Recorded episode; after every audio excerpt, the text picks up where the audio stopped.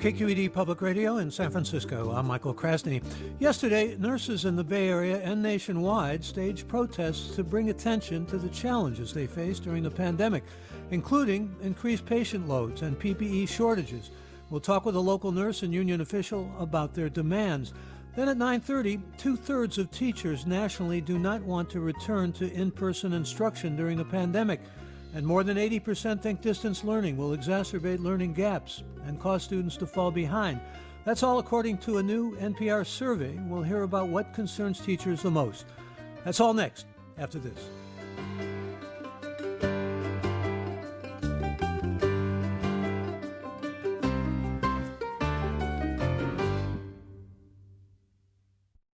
Welcome to this morning's forum. I'm Michael Krasny. Across the country yesterday, thousands of nurses staged protests to highlight the challenges they face as frontline healthcare workers during the pandemic. More than 100 healthcare workers in California have died from COVID 19, and according to media reports, medical professionals account for 20% of coronavirus infections in some states. Over six months into the pandemic, a lack of personal protective equipment in some hospitals remains a pressing problem.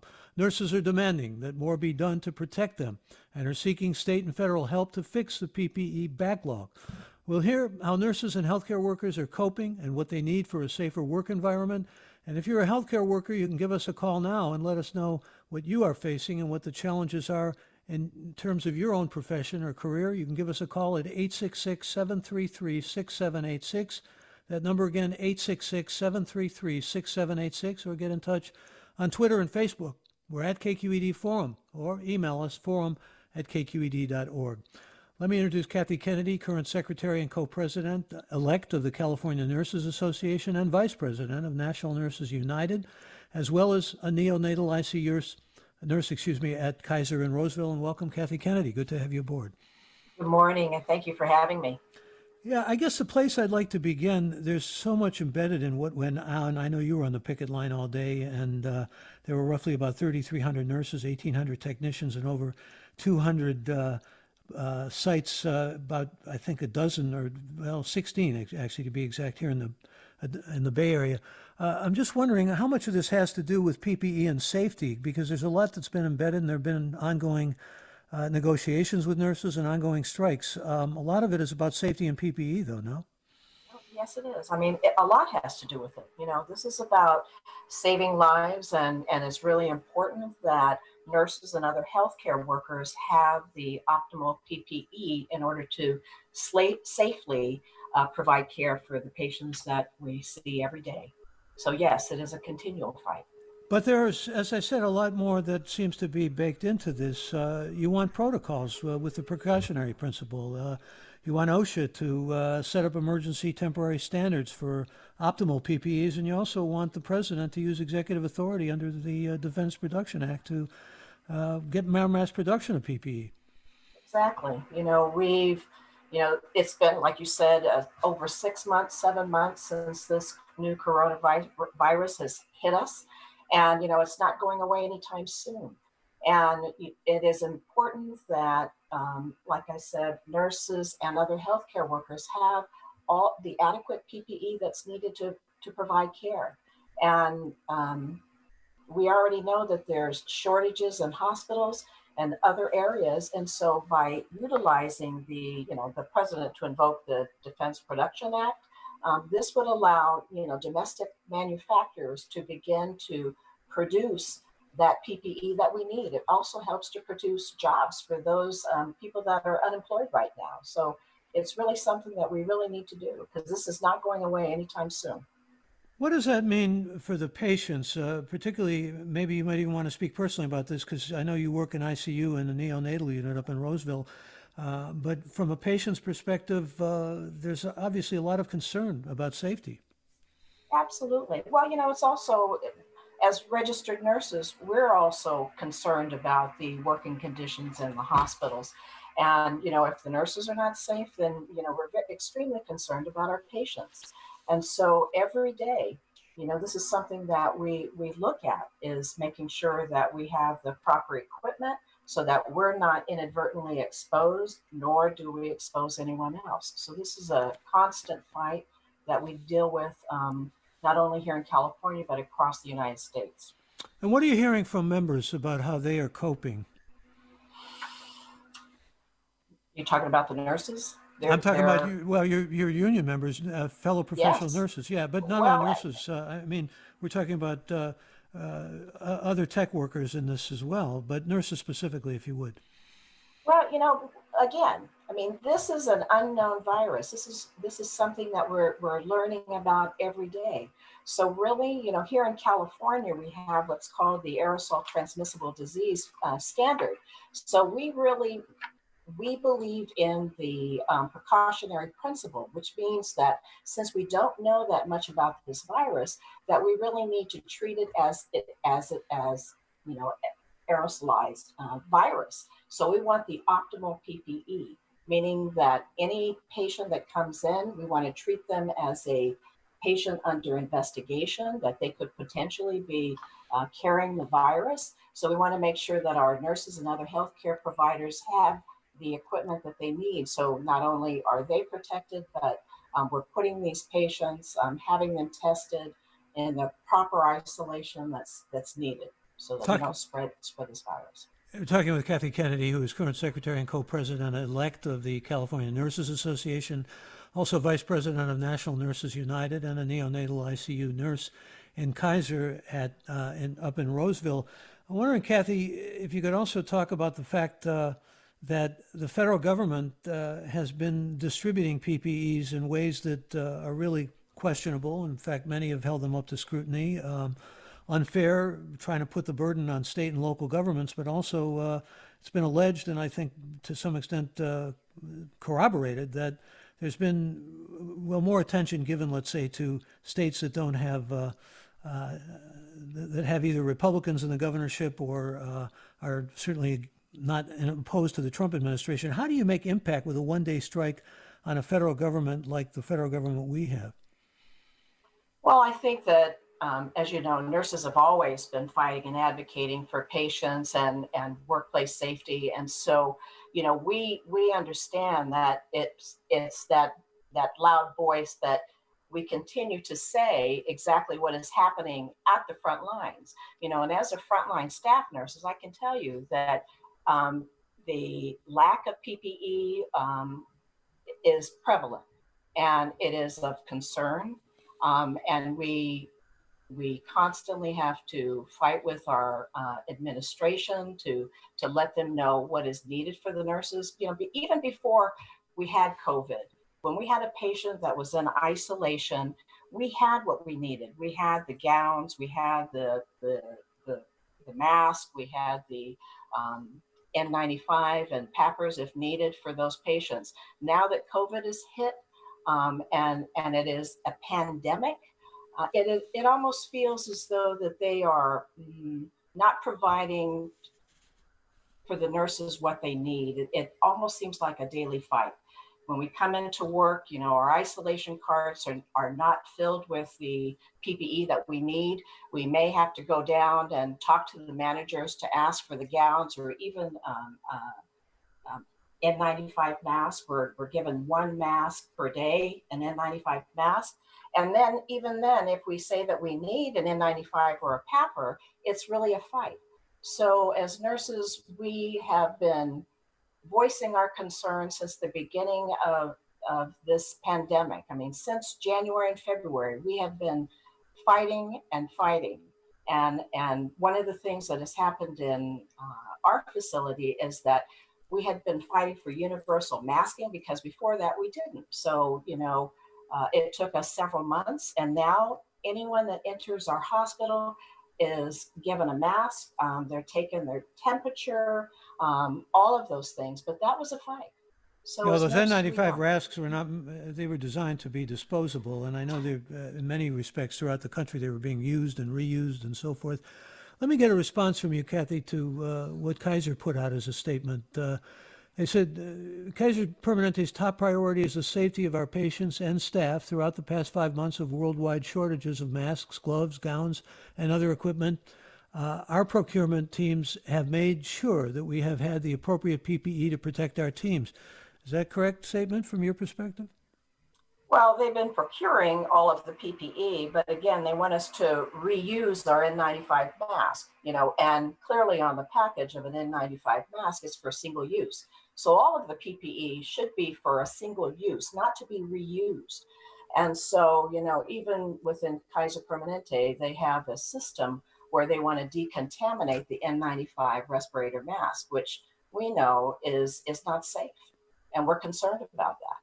Are doctors asked to reuse N95 masks? Um, I believe so. Yeah. And I've got a listener named Glenda who wants uh, you to talk about testing uh, for exposed nurses. Uh, that's part of what you were out protesting about. You want regular and consistent testing, do you not?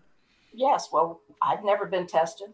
Um, and the only time that nurses have been tested is if they've been, if they're starting to show s- symptoms. So even if they've been exposed, they're not necessarily tested until they show signs and symptoms of uh, COVID 19. Well, if you have So questions, that's a problem. it is a problem indeed. And if you have questions, again, feel free to join us by phone. The toll free number is 866 733 6786.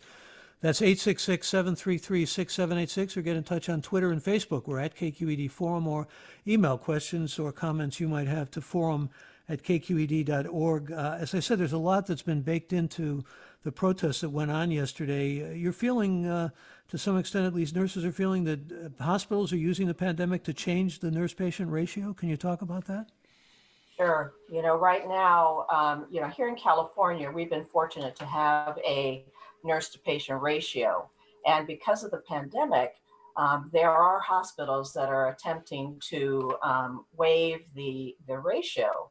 And that's a real concern. You know, they want to say that there is a, a nursing shortage, but clearly there is not. I mean, it, it what it's about, it's about nurses wanting to make sure that the work environment is safe and they have the PPE that is needed, the optimal PPE to care for patients as well as to protect the nurses as they care for the patients.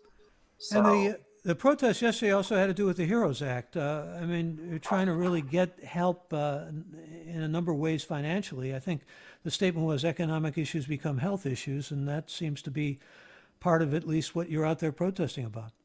oh, absolutely. You know, we like like I said earlier, the uh, this pandemic is not going away anytime soon. So we really need to gear up our, um, you know, the the the stockpile of PPE, N95 and PAPR, uh, a mask that we need to care for these patients. And one of the ways is to uh, for the this administration to invoke the Defense Production Act to really get these companies here in the United States to begin manufacturing all of the supplies as well as testing and all of that so that there is a um, that we have what we need and that there is a national strategy so that we can really combat this uh, virus that's affecting all of us. And As Kathy, well let me get a response to you from. Uh, I'm sorry. Did you have something? I, I No, no, no, no. Go ahead. Uh, I didn't mean to interrupt you. Uh, Robert says, can you elaborate on how this pandemic dramatically exposed the dysfunctional cruelties of a profit-based healthcare system? How would a single-payer Medicare for all system be different? Well, I think, you know, take a look at what's happening across the country. I mean, you know, there are, um, we have this whole issue of um, a disproportionate number of Black, Indigenous, um, and people of color that don't have access to care. And, you know, uh, it, it's, I think that by having a, a Medicare for all system, you know, single payer system, it isn't about where you live, how much money you can afford. It's it's everyone is provided the um, health care that they deserve, and access is very important and key. And so um, I think it's very important for us to recognize that. You know, right now, three to four times Black people and people of color are becoming sick with COVID 19 and dying in high, high rates. And so by making sure that everyone has equal access to healthcare is, is something that nurses, again, have been fighting for for many, many, many years. Kathy Kennedy, appreciate very much your being with us. Thank you for the time and thank you for your information. Thank you. It's Kathy Kennedy, current secretary and co president elect of California Nurses Association, vice president of National Nurses United, as well as a neonatal ICU nurse at Kaiser and Roseville. Now we're going to bring Carmela Coyle into this discussion, who is president and CEO of California Hospital Association, which represents the interests of more than 400 hospitals and health systems in California. And welcome, Carmela Coyle. Thank you, Michael. Pleased to be here. Good to have you here. Well, we heard certainly the concern about inadequate testing, about inadequate PPE, about lack of safety, and uh, let's talk about this directly from the hospital's point of view. I mean, this is of concern to nurses. It's obviously of concern to patients as well. It's of concern to nurses and patients, and it's of concern to hospitals. Uh, the issues of uh, inadequate amounts of personal protective equipment, critically important to hospitals. There is nothing more important than the safety of patients and healthcare workers. The problem is there simply is not enough. Uh, it's the definition of a pandemic, and that is there was only so much supply of masks and gowns and gloves and all of the equipment that is needed.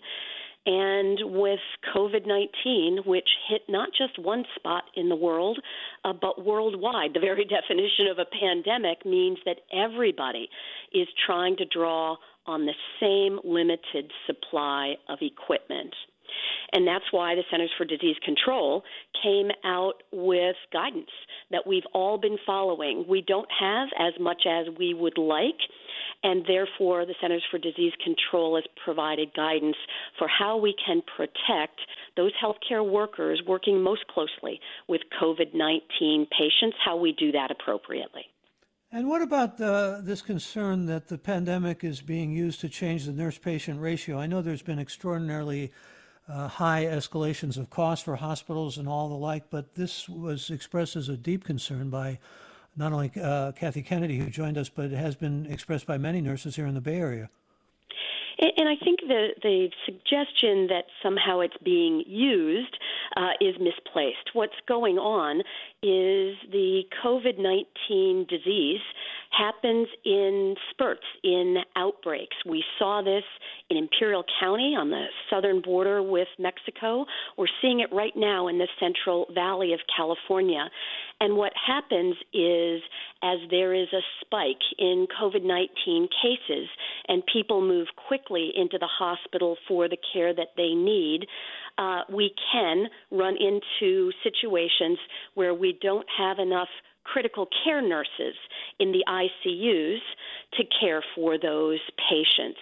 And so California is the only state in the United States that has these minimum ratios of nurses to patients, the only state. And so at that point in time, when we're seeing a flood of patients in need of ICU care, it may be the case that we have to waive those minimum standards so that we can care for those patients. Um, we actually uh, did waive those nurse staffing ratios in the spring, in March and April, when the pandemic first hit, uh, but it allowed us together, workers and hospitals, to care for every single patient who needed our care at that moment. I've got uh, a number of callers I'd like to get to in the time we have remaining, as well as uh, hear from some of our listeners via email. Let me get Martha on from Oakland. Martha, good morning. Welcome to Forum. Good morning. My name is Martha. I live in Oakland. I'm a home infusion nurse, which means that I go to patients' homes and help them with their IV medication. My company has given me all the PPE I need. My manager asks us repeatedly and per- periodically if we have enough, and then she sends it to us via UPS or we can come in and pick it up. We have enough N95 masks. In the beginning, I guess there was a little bit of a shortage, so they gave us P100 masks, which is the kind that's those giant masks with filters. We were wearing those in the patients' homes. Now we have lots of N95s. I don't understand this shortage. My company has no problem, seems like, getting enough enough stuff. And um, yeah, they're a big corporation, but I don't understand why there's this shortage because we're getting enough. Can and you address that, from, Carmela Coyle? Go ahead. Sure. Sure, um, and I think um, what um, one of the most important aspects here is how much of this is needed to care for hospitalized patients. So it is very different in a hospital ICU setting than it is in a home infusion setting. We go through many, many, many, not just masks, but remember it's masks and isolation gowns and face shields and gloves uh, and boot covers and all of the rest. Uh, we use far more in an intensive care unit setting than we do in other healthcare settings, dentist office, physician's offices, home infusion centers. And we care for so many patients that the volumes needed in hospitals are far greater than the volumes needed elsewhere. Recall even the state as uh, of California as they were looking to rebuild the state stockpile, uh, it took months before they were able to get uh, the N95 masks and some of the other critically important equipment that was needed. Well, let me read a comment from Kim, who is a nurse who writes us and says, I would not count on enough PPE in place by another big surge this fall or winter. I am saving some used N95s after baking them in direct hot sunlight for several days or placing them on the dash of a car. True, recommendations are for these masks to be disposable. We simply cannot count on them to be here at this point. Why is no one manufacturing in this country? And we get again into this whole question of uh, partisan politics and how that's played in the distribution of PPE, and it is a big question. Another big question I have for you, uh, Carmela Coyle, is um, Sutter Management has been charged with eliminating sick days and requiring nurses to pay for their own health care. That's come from essentially the nurses' union. Can you address that? Uh, I don't have specific information on that circumstance. Uh, what I do know is that hospitals have been working to do everything we can to ensure that when isolation, uh, quarantine is needed, that we're doing everything we can to ensure that our workers can do that. Um, there were pieces of legislation early on around uh, workers' compensation and understanding that individuals uh, who had COVID 19, it was important for us to make certain that they were taken care of uh, from that perspective as well. So I don't have specifics on the other. If I may, however, comment on the manufacturing system um, and, and, process, that is the crux of this issue. Uh, we used to have uh, personal protective equipment that was manufactured in the United States, uh, but it was the case that it could be done far less expensively out of the United States. And so much of the supply chain of masks and gowns and all of the rest moved internationally. Many people don't know that a lot of that was actually manufactured in China and in fact in Wuhan, China. And so when we saw China so affected by this pandemic itself, it really shut down some of the manufacture. One of the most important lessons coming out of this pandemic will be the need for us to diversify the manufacture of PPE so that we have multiple sources because this pandemic uh, is far from over. Well, on that note, we're going to have to conclude, but I thank you very much for being with us, Carmela Coyle. Appreciate your time.